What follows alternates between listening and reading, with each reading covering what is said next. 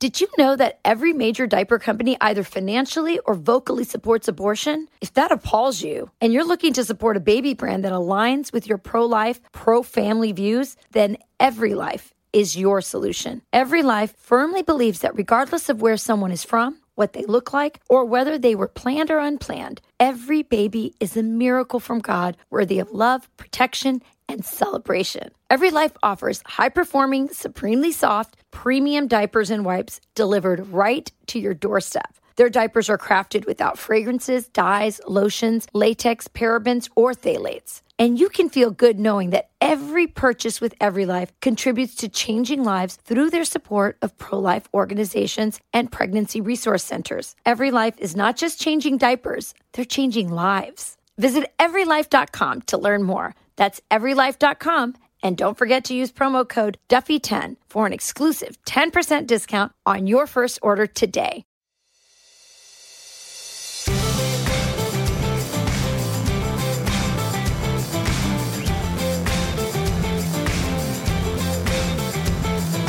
Hey everyone, welcome to From the Kitchen Table. I'm Sean Duffy, along with my co-host for the podcast, my partner in life, and my wife, Rachel Campos Duffy.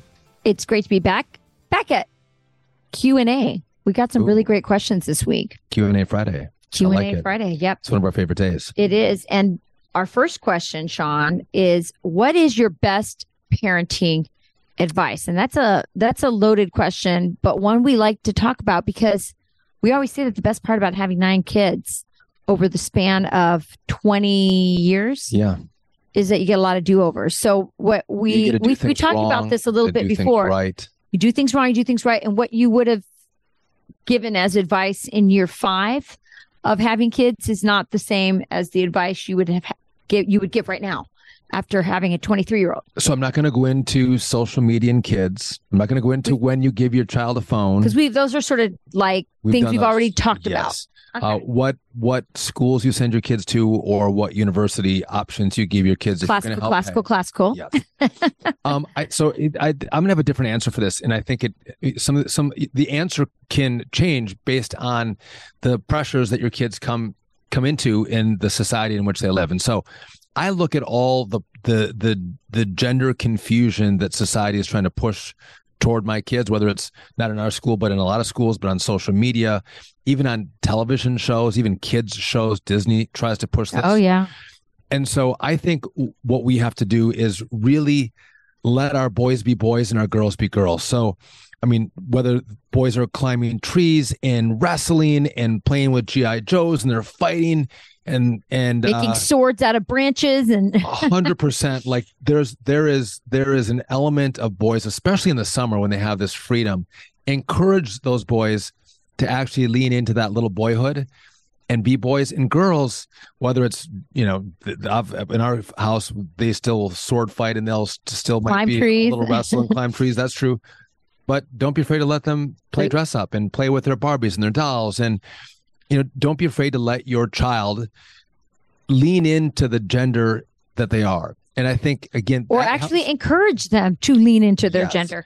Sean, it's funny because the other day we so we live on a piece of property where you can walk from our backyard down to a creek or a, a little river. down a steep hill. Yes, down a steep hill. So Dangerous. they can go down there, but they always have to tell me. So I kind of have an idea of if they're not back in time, I might go look for them. Um. So anyway, Margarita and Patrick. So Patrick Nine and seven. yeah, nine and seven, um, decide to go for a walk down to the creek together, and and they spent a lot of time down there, uh, and then they came back, and as they came back, kind of a little bit dirty, uh, both of them. It was interesting to see what they naturally on their own, no adults were with them. They're just on their own exploring the woods in the back down towards the creek. And Patrick came back with sticks and things that look like weapons. Yes. And Mar- Margarita had taken with her apparently a little box, um, a little jewelry box, interestingly. And inside the box, she had collected um, a little mushroom, which, by the way, oddly had like some bugs growing around it, and like a little flower, a rock. Um, so, I mean, it just it was interesting, just what naturally they gravitated towards. And this summer, you know, because one of the things, and it's it's also one of the things we think that parents sh- should do. This is going to be one of our other. So if you don't mind, I'm going to meld it a little bit into here. Is we believe in not overscheduling kids. Yes, and we are firm believers, especially in the summer.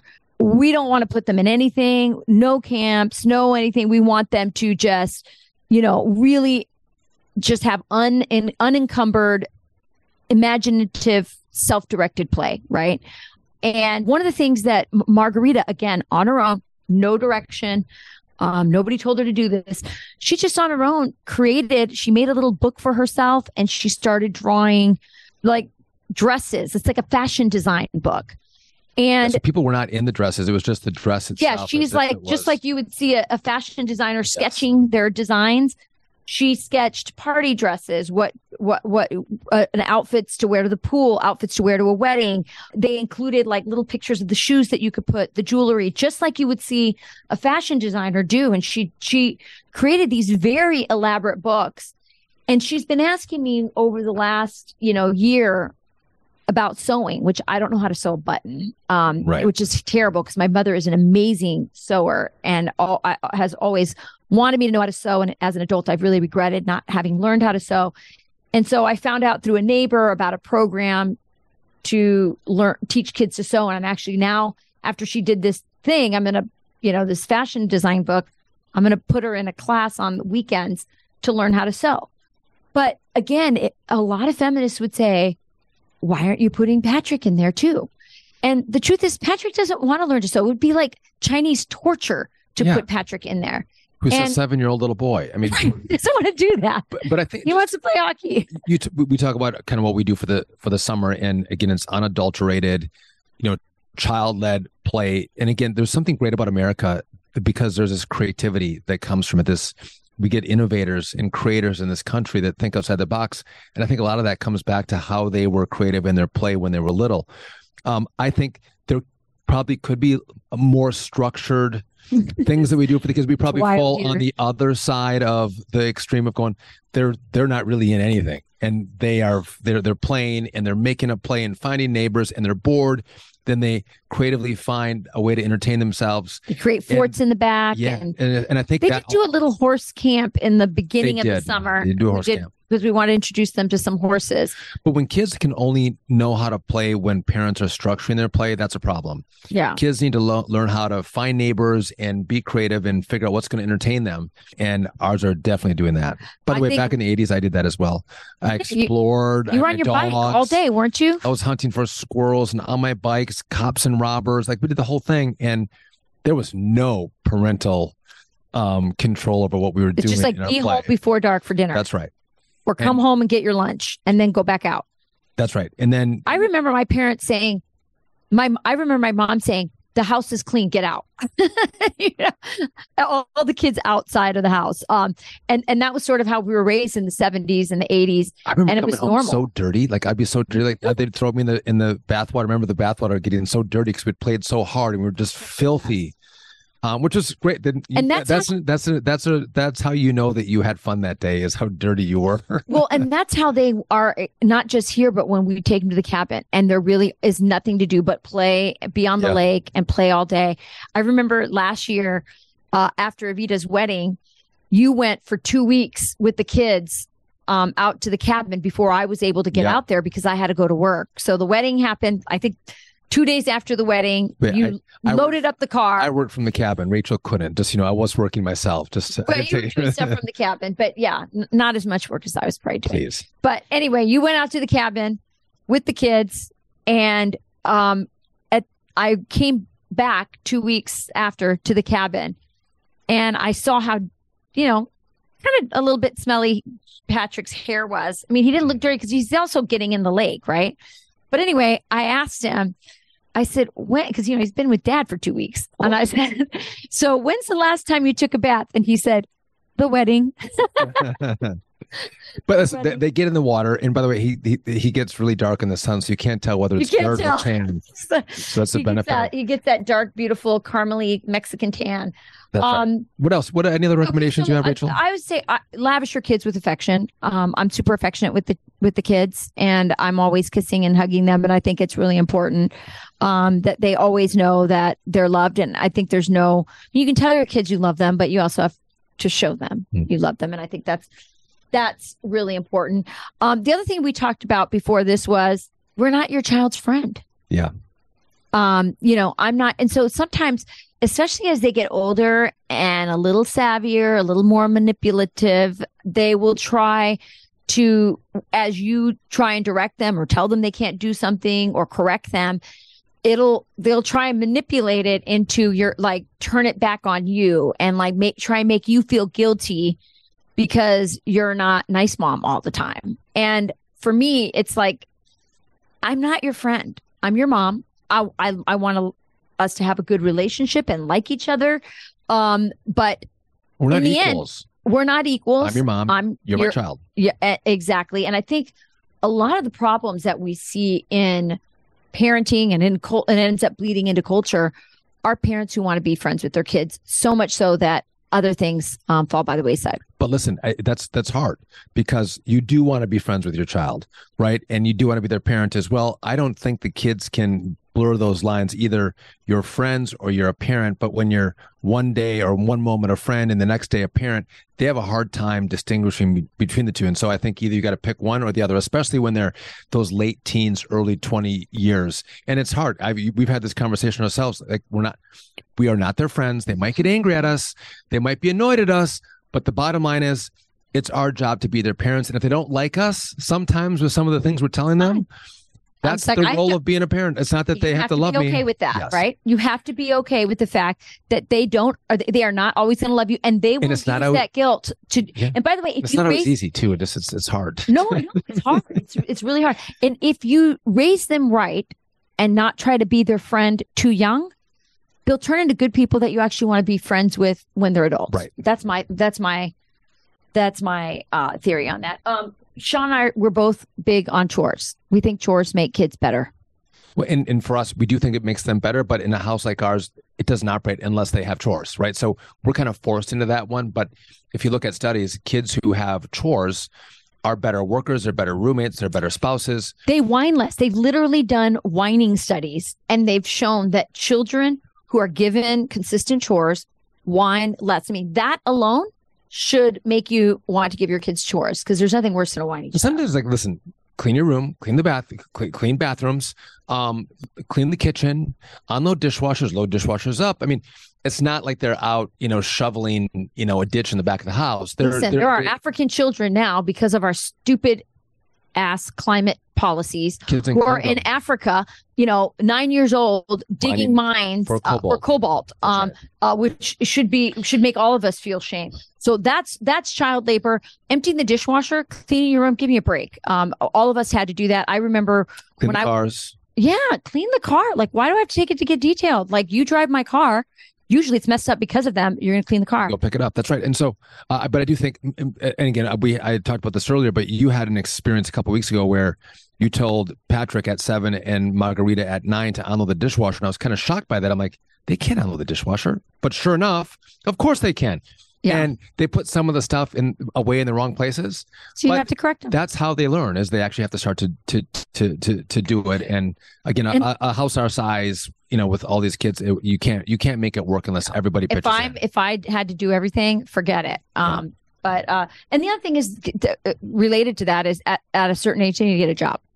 And so um, we had an experience this summer where our son was said he was out, he had applied for jobs, and he's kind of was sitting around the house waiting for these employers to call him.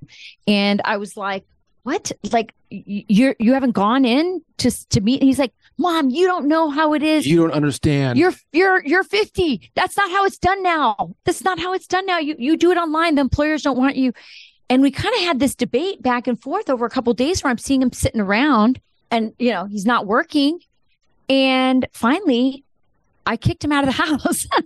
I said, get out. I'm like, you can drive, get in the car, don't come back without a job. And then I called Sean because he was at work at that point, And I said, I don't know if I did the right thing, but I got so frustrated with him sitting around here telling me he had applied online and telling me he can't find a job and nobody wants to hire him that I kicked him out of the house and told him not to come home till he got a job. And then later that day, he came home and he, he, he actually was, he left super mad at me, like really angry at me. And he came home really proud of himself. He had found a job. He had found a job at a, at a pizza joint. The first place he went to said, no, we don't have a job. Then he got in his car and he called, which it was his excuse to see mom, you had to call. Um, he called them and they said, come on down. And he was like two blocks away. So we pulled right in and went in. Uh-huh. And so now he works at a pizza place where he takes orders, uh, like makes the boxes for the pizzas, fills up the the soda, you know, cooler that people come in and buy, and then he delivers pizza. Um, and what's interesting is he, you know, he's he's making money. He makes what like a maybe a hundred to one hundred and forty dollars a day when he goes in and works with tips. And um, he is so proud of himself. Yeah, he's super and his proud. little bank account is growing, and he's really kind of he's I shouldn't say cheap, but he's really good with his money. He doesn't waste his and he oh no, yeah, doesn't he's waste his frugal about it. He doesn't. Frugal is the word. Yeah. That's right.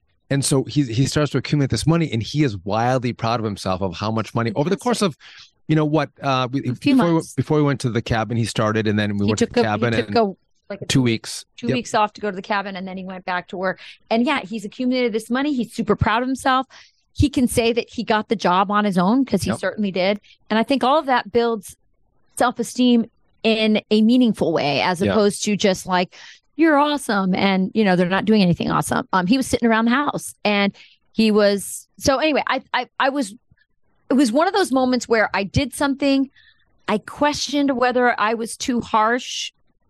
And then I realized it was the right thing to do at that time. And again, I'm not his friend. Um, if I was being his friend in that moment, I would have coddled him. So can I, you don't know this, but last night he, I, I, I, saw him last night and he came and was telling me about how at work sometimes it gets boring because there's no one calling in. All the boxes are made and the, you know it's not delivering pizza. So he said, "Well, just wait there."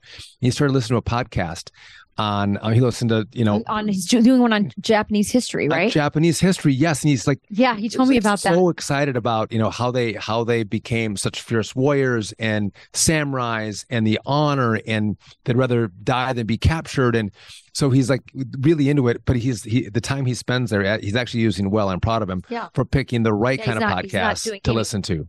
By the way, that brings me to another of my parenting tips. I know we we said we weren't going to talk about phones, but we never allowed our children to have gaming devices as kids in the house. So we never had a Nintendo in our house ever. Um, an Xbox. An Xbox that has never existed in our house. And I think that that has been one of the best decisions that we made.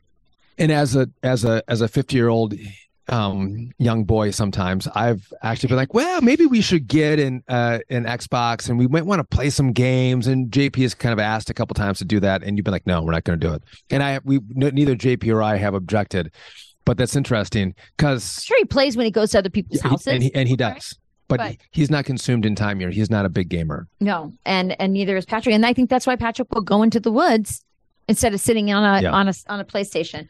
We'll have more of this conversation after this. Did you know that every major diaper company either financially or vocally supports abortion? If that appalls you and you're looking to support a baby brand that aligns with your pro life, pro family views, then Every Life is your solution. Every Life firmly believes that regardless of where someone is from, what they look like, or whether they were planned or unplanned, every baby is a miracle from God worthy of love, protection, and celebration. Every Life offers high performing, supremely soft, premium diapers and wipes delivered right to your doorstep. Their diapers are crafted without fragrances, dyes, lotions, latex, parabens, or phthalates. And you can feel good knowing that every purchase with Every Life contributes to changing lives through their support of pro life organizations and pregnancy resource centers. Every Life is not just changing diapers, they're changing lives. Visit everylife.com to learn more. That's everylife.com. And don't forget to use promo code Duffy10 for an exclusive 10% discount on your first order today. Okay, um, this one was re- uh, really one that you brought up when we were having this discussion about how we were going to answer this viewer or listeners' questions. You said it's your job to civilize your kids. I totally agree. They do come into the world uncivilized. Let's be honest.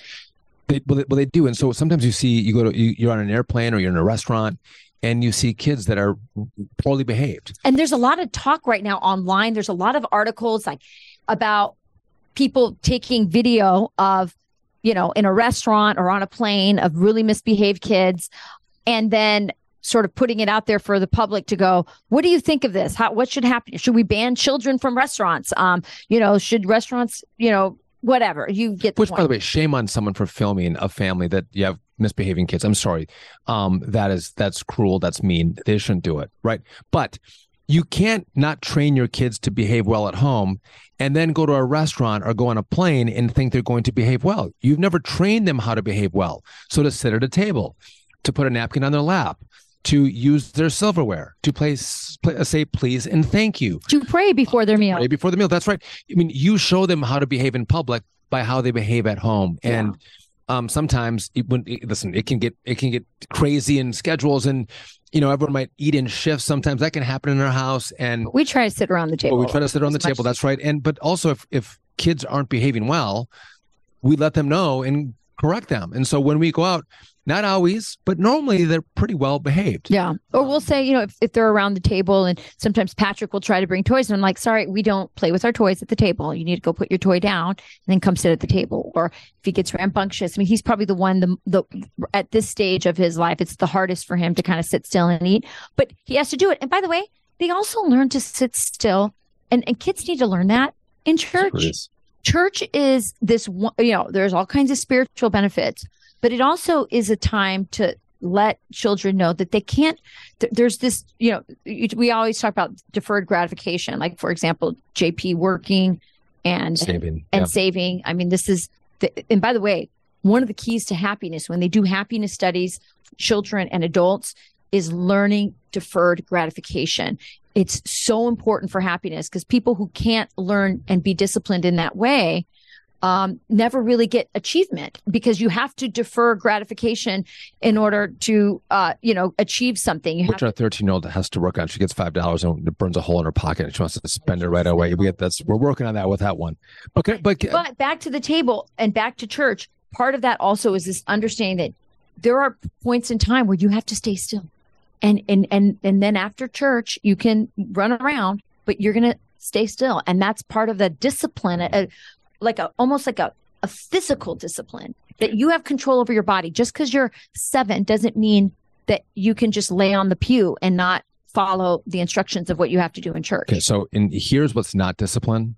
If you say I've disciplined my child, and so I give that that discipline means I give them an iPad, and I have them play games or watch movies on the iPad at dinner when we're out or on the on the airplane. The airplane's a little bit different, I think, because they're traveling. And airplane's hard. Yeah, you got or or at you, church. You just got to do what you can yeah, to get through that. But but I'm I'm a firm believer that listen, isn't there's times you might go yes we're going to give them an iPad we're going to give them a phone to play a game on it but but but the baseline should be they don't have an iPad at dinner they don't have it at when we go out to eat at the restaurant at the restaurant they can sit there and be a little human being um that Who can talks. they can they can talk they can engage might even play with you know their napkins and the salt packets maybe some of that but take the I, I, iPad away, and I see too many parents relying on trying to just entertain them instead of train them. Yeah, I think. I, I mean, I would say, I'd say those those are are our top tips. I mean, we probably could elaborate more than that. Um, if we do this again some other time, we'll come up with a whole bunch of new I'll tips. That's what we have ones. right now. these were the ones we sort of we had coffee this morning and kind of talked talked over those.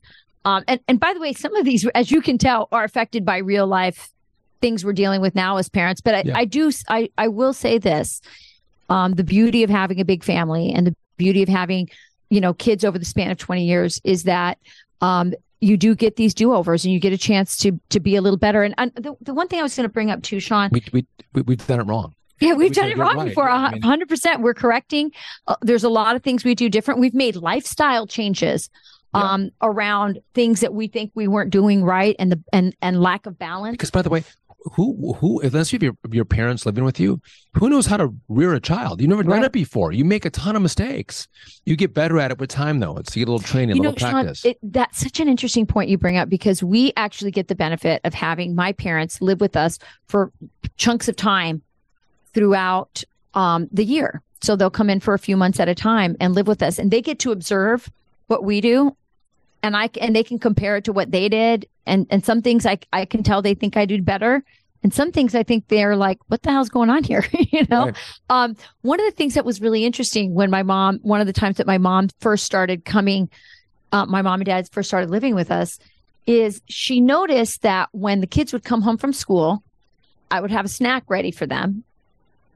And then they would run off and start their homework. And then I would you know I, I would have maybe prepped dinner already and I was starting to finish off the dinner and then I'd do dinner.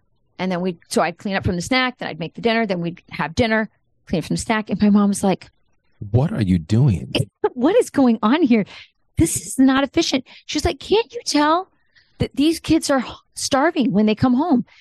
And so you're giving them a snack, they're not satisfied, and you're you're giving them the snack, then you're cleaning up from the snack, then you're going to have to make dinner again. He's like, just have dinner ready when they come home. Yes. Just feed them the second they come home their dinner and you're done for that. If they need, if, if the teenage boy is still a little bit hungry, then he can make a, a piece of toast or a, later and have something before he goes to have, bed if he's still exactly. hungry. You know, those, those, Listen, those that, it changed our life. It, it, changed our life. It did. It was it was like it went the, the night went smoother. Oh, it was simpler. Like, they were happier. I'm like I, I went to I, I got a master's and I couldn't figure that out. Like, yeah. but you know what? That is the wisdom that comes from intergenerational living. And, you know, maybe your parents don't live with you all the time, but have them come and spend a, a stretch of time. It's interesting to have someone that you love take a look at what you're doing and and and and offer some honest observations. Now, sometimes it's hard to hear those things um, as a parent, and I've been there before. And sometimes we disagree with the recommendations that were given. A hundred You have that, you have that right, but but there's been, there's a lot of good ones that come with it too. So I I, I um, agree with that. that. Now here's a, a here's on the parenting question. I'm not going to make you answer this one first because this one came in. I didn't share it with you, um, but I've thought about this answer. Somebody asked, "Do you?" This is a really crazy question. I can't believe someone asked it, but do you have a favorite child? So that coming to me? You said you were going to answer it first. Me to answer. Yeah, you can go first. You on the spot. Yeah. Do you but, want then you, but then you just did put me on the spot. Okay, so you can go you, first. Do you want to answer it first? Yes. Listen, the, the, answer, of course, is no. I don't have a favorite child. Right. Um, I I like little different things about all of them. Mm-hmm. Now, with saying that, if you ask all the kids in the family, they'll say, "Our oldest daughter is my favorite." And I think that's uh, that. Uh, we all say that Evita is Sean's favorite. Yeah, I, I love I love them all. Um, and and listen, there's there's a special affinity that you have with your first one, but I listen, I love them all, and they're all very unique and very special. I think I navigate Evita sometimes better than you do when we. Yeah, because we're probably so similar that we we we can clash at times. Yeah. We actually have her and I have this. Um, I mean, when we're vibing, it's like we are on the same same wavelength. I think she's like a smarter, prettier, more interesting version of me, and I it couldn't make me prouder. Like I just am sometimes just in awe of the way she thinks through things, her work ethic. I think about where I was at her age. Um, she works hard. I was playing, you know, I was on the real world, you know, doing all kinds of crazy stuff and and not not at all as centered and smart as she was. And I'm always really impressed with with the way she works. But some sometimes when we clash, we clash hard because we're very similar. Um, and then and then Sean swoops swoop in, in and and and helps us to navigate that. Um, she's also got that Irish stubborn streaks. There's an there's a lot of Irish in that little, little Latina. And it's hard. It's hard sometimes for, but, but it was, for Latina but, moms like me. She, she's she's actually she is more Irish than she is. Latina but what, what you will find, which I think is just like they came from the same two people, the same genetics in the same home, and are all wildly different. And there's really wonderful things about all of them. Um, and they're all listen. They're all as any parents, they're all very special and a lot and a, and a lot of fun. So I'm gonna I'm gonna answer the question. Do you have a favorite child? So first of all, We've always had this onesie that says um, current family favorite. So usually the baby is the current family favorite. And so when when Margarita was the baby, she was everyone's favorite. When Patrick was the baby, he was the favorite. Valentina is like a favorite right now for everybody. I mean, if you if you asked and poll took a poll among the nine eight children and Shauna, everyone would probably vote for Valentina. She's an absolutely lovable, delightful, can never make you mad. Um, amazing child. There's something, and, and this has been really the lesson for our family about about special needs and about the fact that, by the way, 90% of all children diagnosed with Down syndrome, we should say, are exterminated. We have eugenics; yeah. it's alive and well in America, and probably the the the group most targeted are the disabled, and so that would be Valentina. Um, and so it's been interesting to see what joy, how she's changed the dynamics of our house, how everyone adjusts in some way, which I think is a, one of the most wonderful. I mean, there's worse than um, one of the worst traits a single child can have. And it's one of the reasons why it's best not to have an only child is that people in bigger families have to learn to adjust and be flexible and care about other people's to needs. Share, to, to fight, share, to forgive, to do all those things. And, you know, once you have two, three kids, it's going to happen but it happens on a different level when you have a child with special needs, whether it's autism or um, or Downs or cerebral palsy. When you want, when a family is on a daily basis confronted with the limitations of somebody they love as much as themselves or more, um, it is absolutely family altering, beautiful thing. And we have literally exterminated from our population so many beautiful opportunities for our own country to grow in this in, in compassion and love and service um, by doing that. Now, I'm going to answer the question for you, Sean. The answer is I love them all alike. I love them all equally. At different stages, if I'm really honest, I like some of them more at different stages than others, right? So you know I love little kids. I'm obsessed with little kids. And so do I like being around the little kids at times more? I like them more. They're more fun and in this way.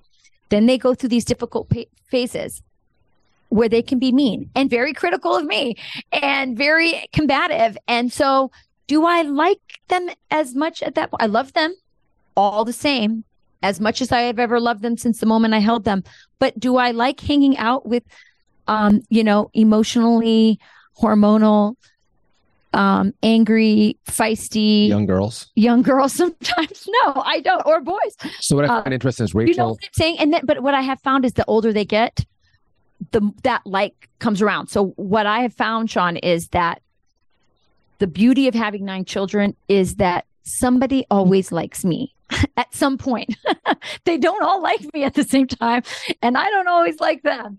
But there's always someone who I can gravitate towards. Does that make sense? That does make sense. Yes. Um, I would just also say that you have a little running joke with them. You'll at almost the same time tell each of them, oh, you'll whisper to them, "You're my favorite." Yeah. And don't tell anybody. Yeah. And then they all tell each other. The mom said that I'm her favorite. They're like, "No, she told me I was her favorite." I do say that, that. I'm like, that, don't tell me you're my but I do it to all of them. Right. So then they all then they all tell them like, well, she said the same thing to me. Then they all will fight. We'll have more of this conversation after this.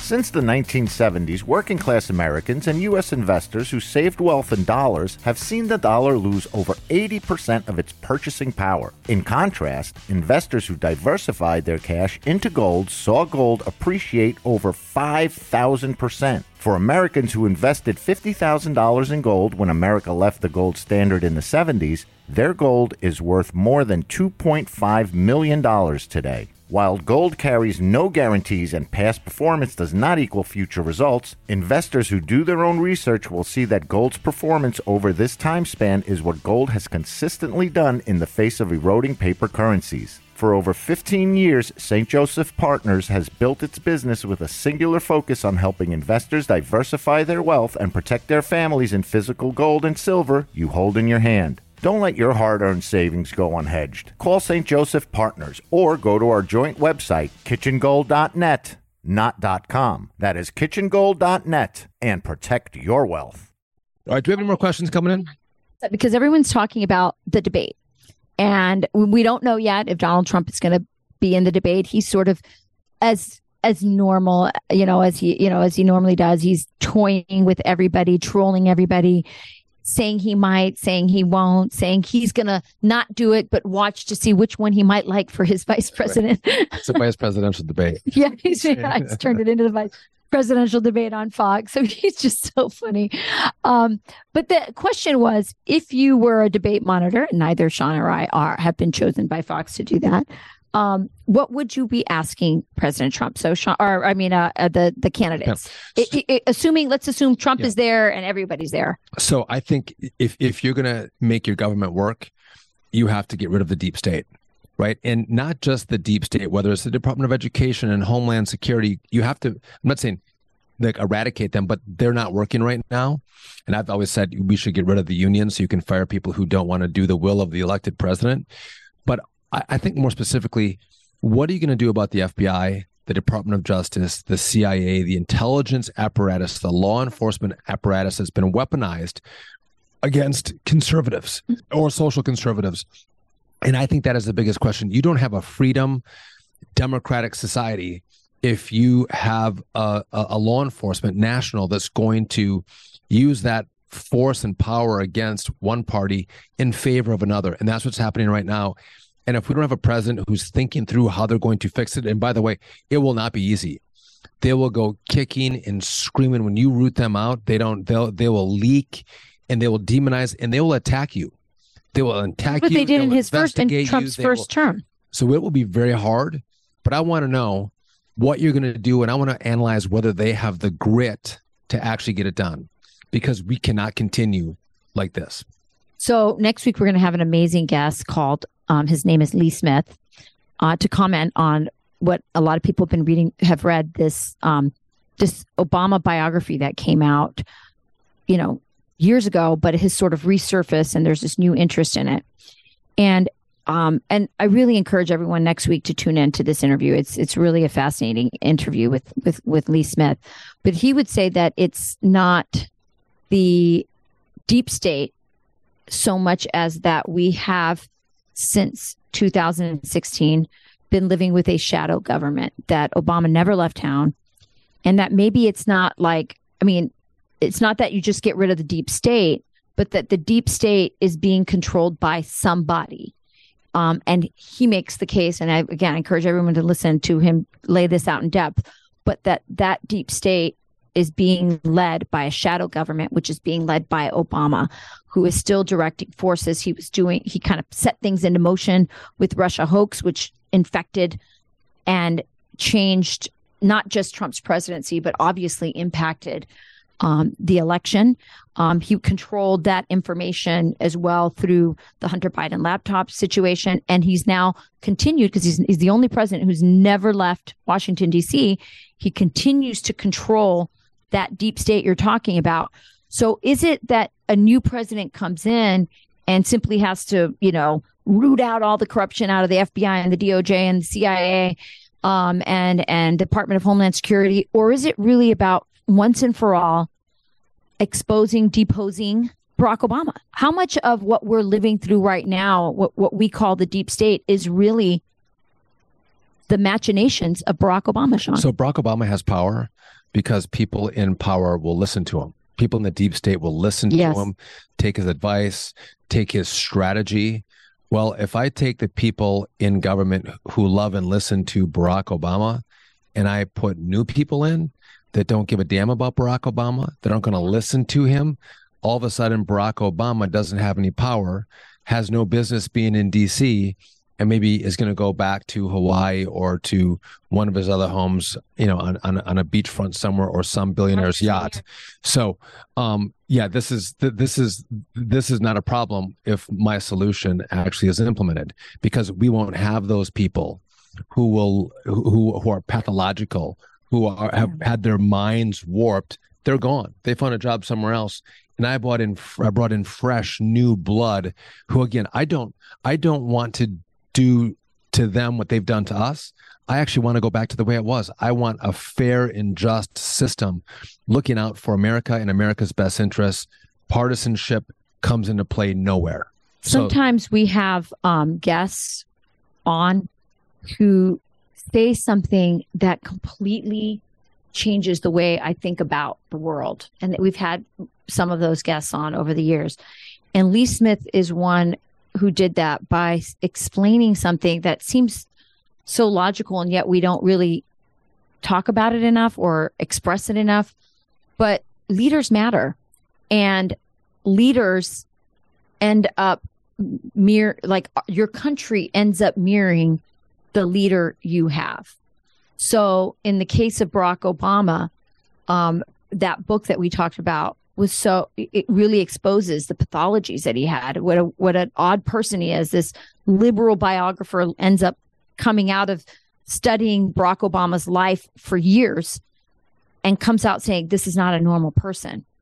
And so is it any surprise that our country doesn't look normal to us anymore when since basically 2008 it's been run by Barack Obama to now no wonder it's so dysfunctional because Barack Obama is so dysfunctional. And so what that the lesson to me is that we need leaders who have a vision for America that we also share and that we want to share uh, we, that we want our country to look like. And so that that is an interesting um, addendum, I think, to your deep state question. Um, I think you're right. It's the deep state.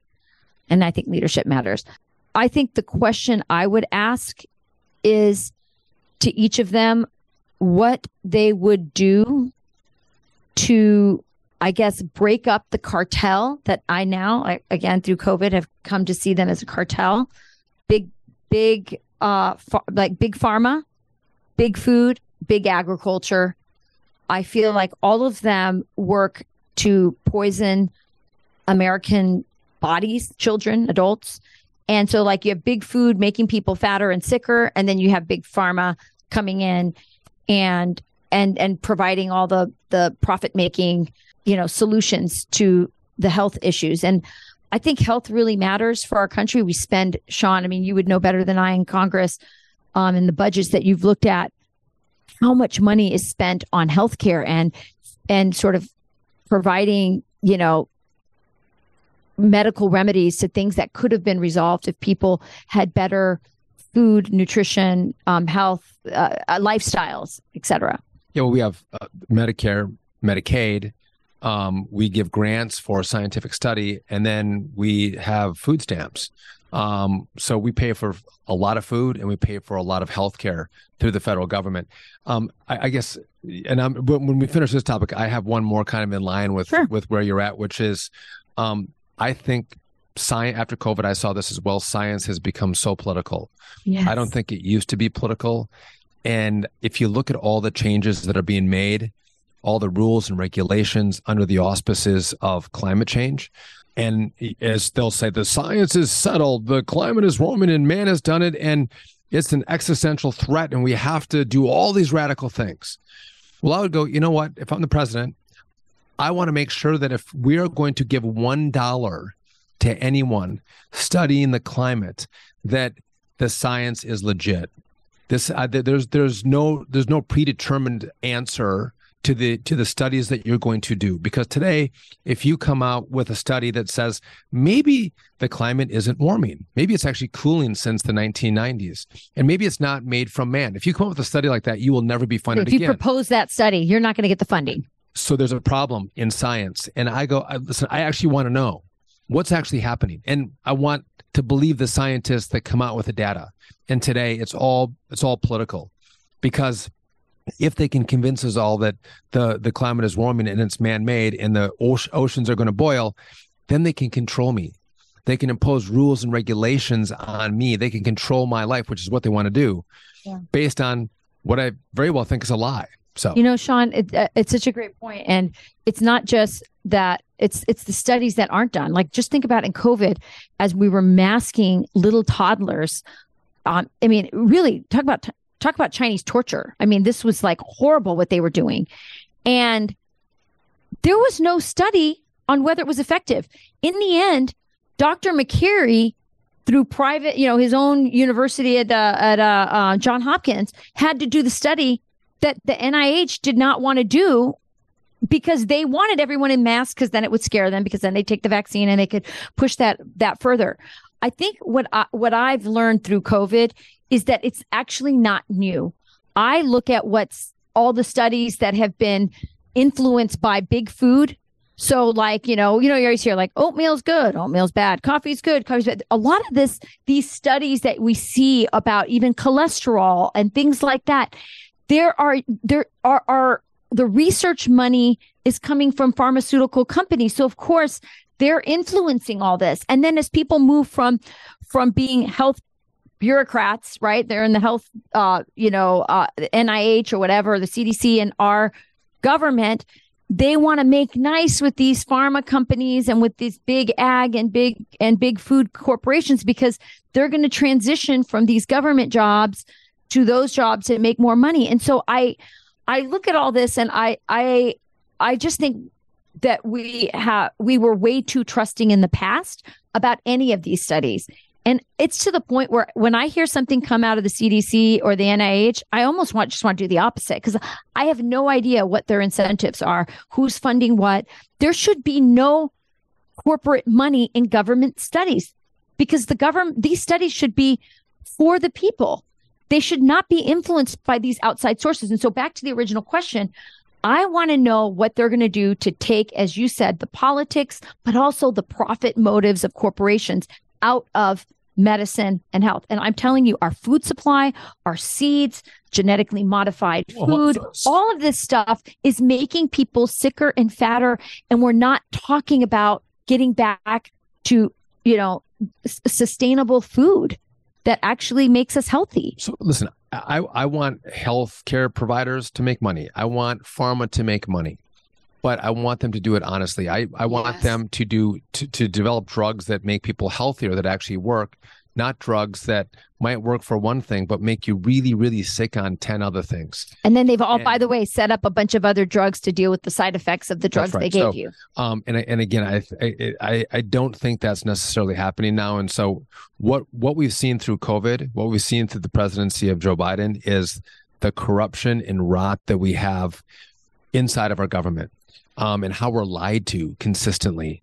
Um, and I, again, I, I do think it keeps coming back to they're trying to fundamentally change this country. There's a revolution upon us, and they have to brainwash us and lie to us to get us to buy into that revolution.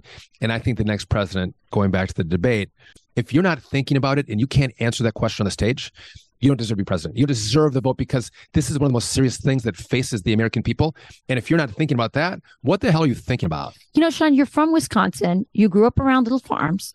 Little farms. I mean, I remember growing up hearing John Cougar Mellencamp and songs and and and and fundraisers for for farmers and how farmers were farmers have never been in small farms, family farms, um, not factory farms, uh, corporate farms have never been in more danger of being annihilated, uh, bankrupted than they are right now. If you were in Congress now, how important would the issue of small, because uh, by the way, Sean talks about wanting to buy a farm because um, he's worried about the food supply and about, and about, you know, having, having access to food for, you know, healthier food. So talk, I know this is kind of a little off subject, but it's just. So farmers, so farmers are like banks right? If you have only a few big banks, those big banks become partners of the government and they work together to control you. To, well, the, the, the, the banks are going to make a lot of money and the government's able to get the banks to do what they want for the guarantee that they get this monopoly monopoly to make a lot of cash. Right? If you have a lot of small little banks around the country, you can't control all of them. I love small community banks. That's, by the way, you're hearing the the chairman of the Listen, he was on fi- financial services and I, I couldn't agree true. with you more. I love small it banks is the, too. It is the heartbeat of every community having a small little bank there that knows their community, that funds their community. Be careful and, how many times you say community because Kamala got in trouble for that. I know. Community banks are in the community. Are in the community. I know. But Sean is truly has been you have been championing and, small banks. So what's happened before is, Kamala, many years before. Is similar. The rules and regulations that our government has imposed on small banks yeah. have put many of them out of business or made a lot of them merge and consolidate to become bigger um, and more centralized. Same thing with farms. I want a whole bunch of little family farms because yeah. you can't then control them. You have a family, maybe you have, you know, 40 cows, 80 cows on your farm and and you have a 120 acres, you know, that that, that you plant. Um, that's what you want. If you consolidate all those small farms into just a few big corporate farms, way way easier for the government to control those big corporate farms, get them to do what they want. And um, and the food's not as good, Sean. I'm sorry.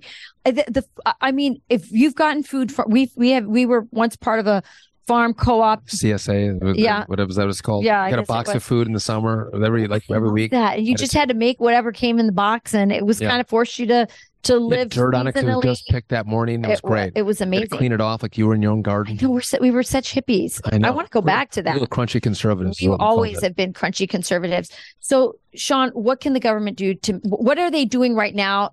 That's accelerating this consolidation and what can they do to make sure we have small farms well so when if you if you if you through your oil and gas policy make fertilizer more expensive if you're going to force them to trade in their old tractor and go electric um, if there's now issues with the cost of the seeds that have been genetically modified, um, the cost of seed has gone up. So the cost of everything has gone up and it's pinching the small family farm. It's making it harder for them to make a profit to then stay in business. We're now seeing in European countries where they're asking farmers to kill their animals, 20% of their animals, under the auspices of meeting climate goals.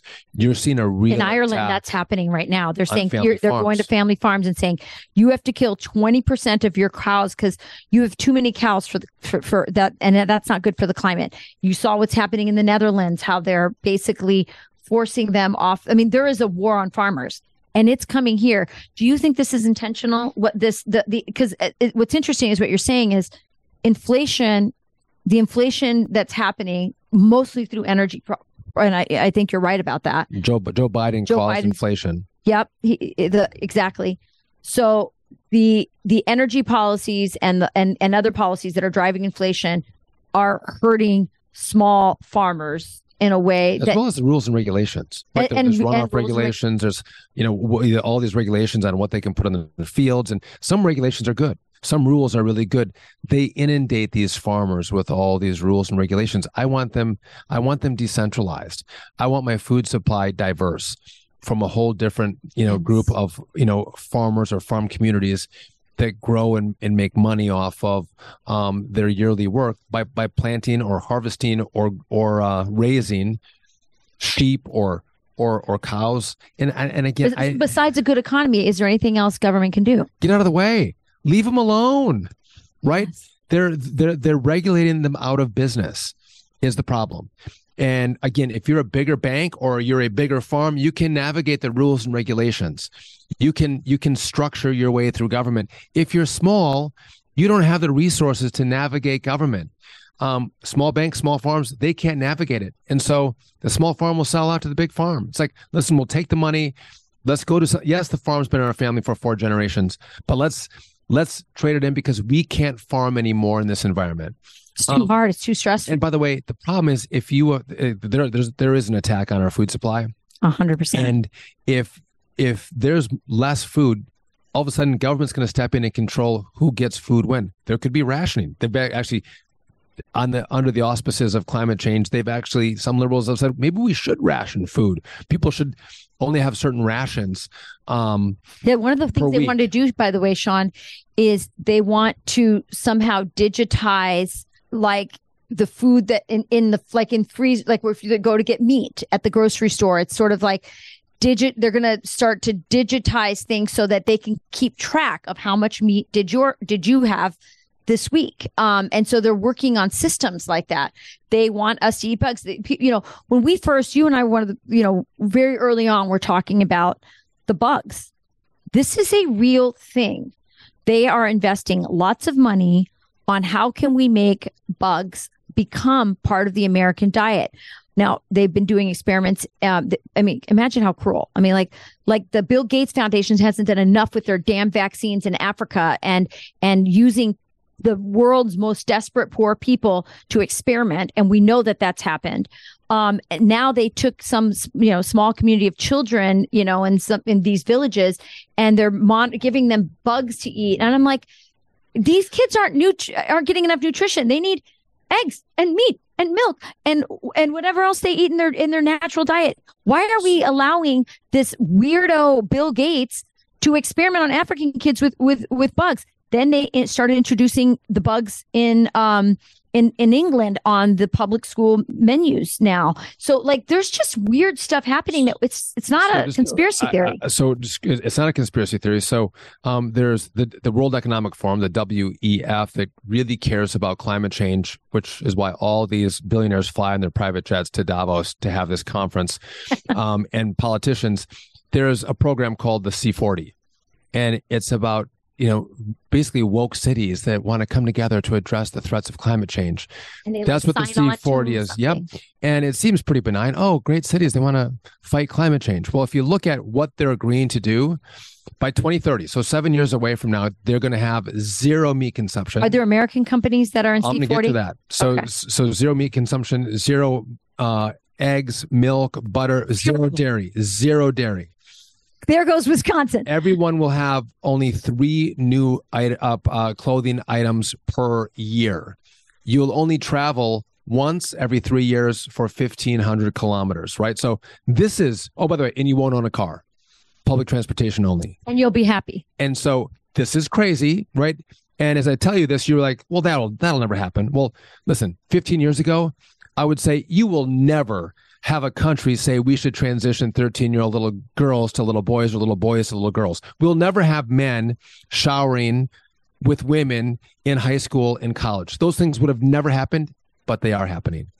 And so you have cities in the US who have signed on from New York to Boston, Miami, New Orleans, Houston, The mayor LA. of Miami signed on. well, I don't know if it was it was might be the Miami Dade, so it may not be the. I got to find out. County. That that'll That, I'm not that sure would be at the top Francis of your question. Francis Suarez if he if he signed on, big trouble. But then you know the liberal cities like Seattle and Portland and and, and those have have come on board for this. So they put these in this radical agenda that's going to take away your freedom. And if you can't have milk, um, eggs, butter, you can't have dairy, and you can't And have meat.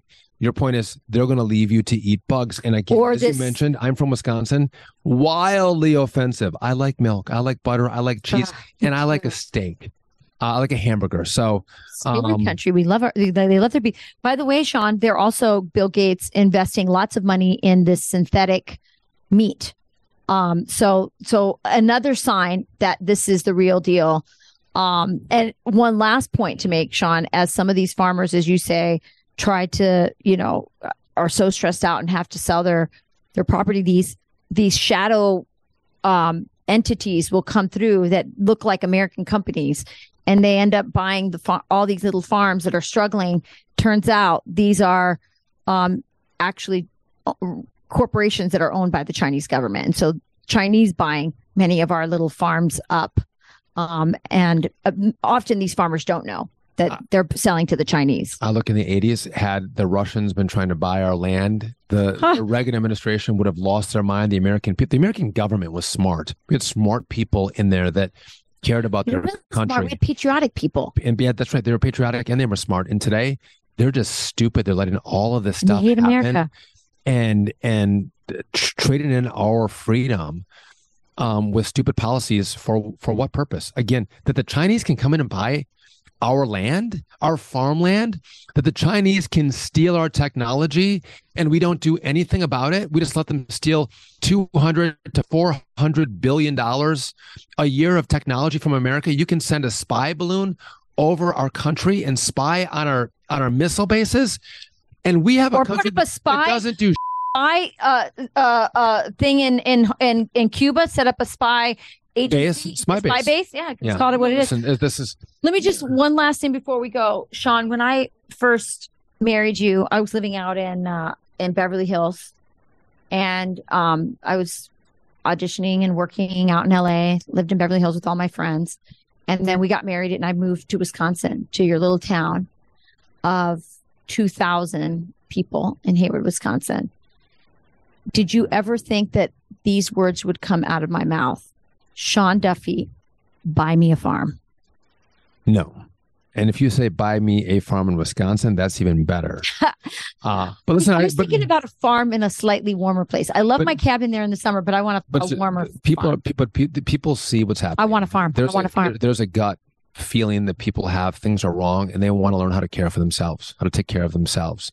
Uh, and that's why they're Bitcoin, their gold, their silver, they're getting a farm and a cow and some chickens. It's crazy, but a lot of people are doing it because something doesn't feel right. Yeah. And um, I'm with you. Maybe we'll, maybe we'll do a you know podcast from the from the from the Maybe it will from the be farm from the table. from the farm table. I'm Uh, down with that. I'm down with right. that. All right. Well, it's been a good conversation. Thanks for the questions. Yeah, we, we actually we had a couple more that we didn't Well, get to we'll because catch we them up next week because 'cause- we kind of we were kind of talking long here. we talked long. It was, but it was a good conversation. Listen, thank you guys all for joining us at the kitchen table. If you like our podcast, you can rate, review, subscribe wherever you get your podcast. We would say please subscribe. You get a notice whenever our podcasts come out. We come out on Wednesday, Thursday, and Friday. It's Q and A on Friday, like we're doing right now. Bye, everybody. Bye bye. Listen ad free with a Fox News Podcast Plus subscription on Apple Podcasts. And Amazon Prime members can listen to the show ad free on the Amazon Music app.